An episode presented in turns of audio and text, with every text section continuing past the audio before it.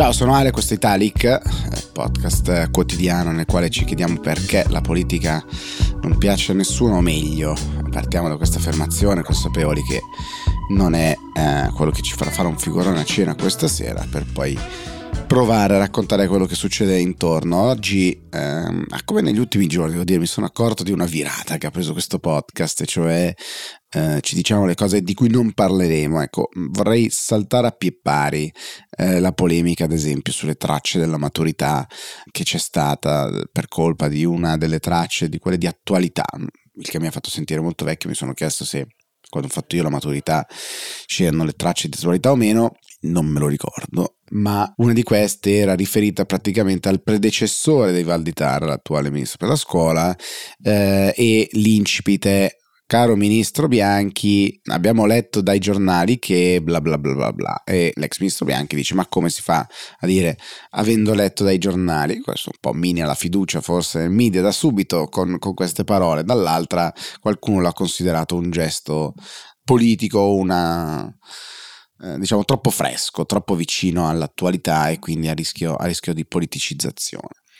Quindi saltiamo questa polemica, saltiamo anche eh, l'esaltazione delle opposizioni per un incidente parlamentare nel quale eh, il governo è andato sotto, poi eh, recuperato immediatamente perché tanto maggior- la maggioranza dice no ma avevamo chiesto di spostare per 15 minuti quindi non ci siamo capiti. E mancavano un paio di assenti. Eh, le opposizioni dicono è tilt è caos. E quindi tanto non ci caviamo molto. Credo che la storia principale della giornata di oggi, quasi un monografico potrebbe essere, la puntata di questo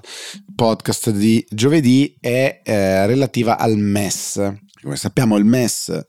eh, che deve essere ancora ratificato dall'Italia, l'ultimo dei paesi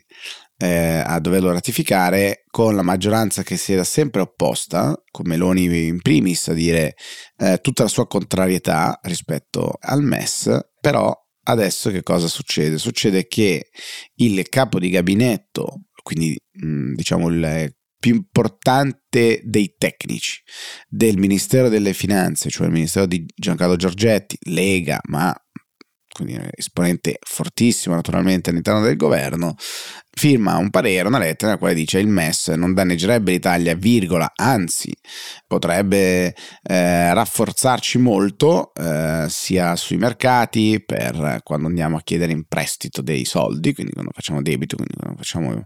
mettiamo nuovi, nuovi buoni del tesoro e ci farebbe bene anche politicamente perché Giancarlo Giorgetti, il ministro, sarebbe stufo, diciamo così, del fatto che ogni volta che va in Europa con i suoi omologhi le riunioni finiscono sempre con ma allora quando ratificate il MES? oltre a tutte le eh, negoziazioni che sono rese più difficili dalla mancata ratifica del MES eh, ad esempio sulle varie nomine nella eh, European Investment Bank il posto nel board della, della Banca Centrale Europea insomma diversi, diversi posti questo che cosa succede? Fa arrabbiare la maggioranza, fa arrabbiare la Meloni che dice, a quanto pare, secondo qualche virgolettato riportato di un colloquio che ci sarebbe stato a margine di una cerimonia della Guardia di Finanza a Roma, dice a Giorgetti, devi tenere buoni i tuoi, i tecnici, e anche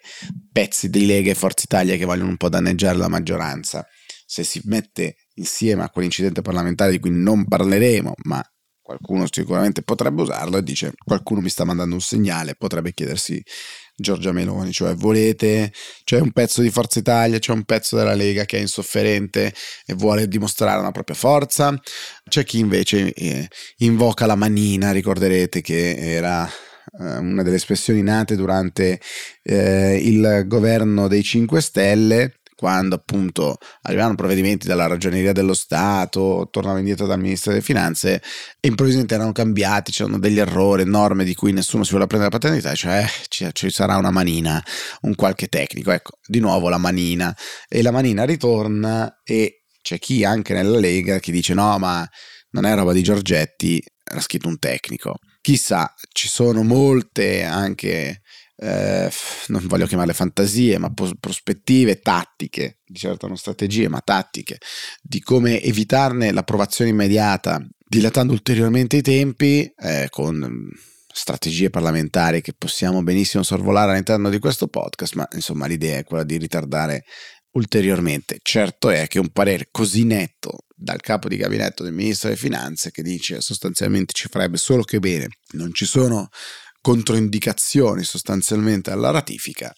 indebolisce moltissimo la posizione di chi si è opposto. In passato il governo aveva detto no, aspettiamo che lo facciano anche altri stati, non siamo gli ultimi, adesso siamo rimasti gli ultimi e quindi le scuse sono uh, a disposizione, diciamo le chance o quantomeno comunicative sono sempre meno per rimandare questo ulteriore testo, complica di più la faccenda.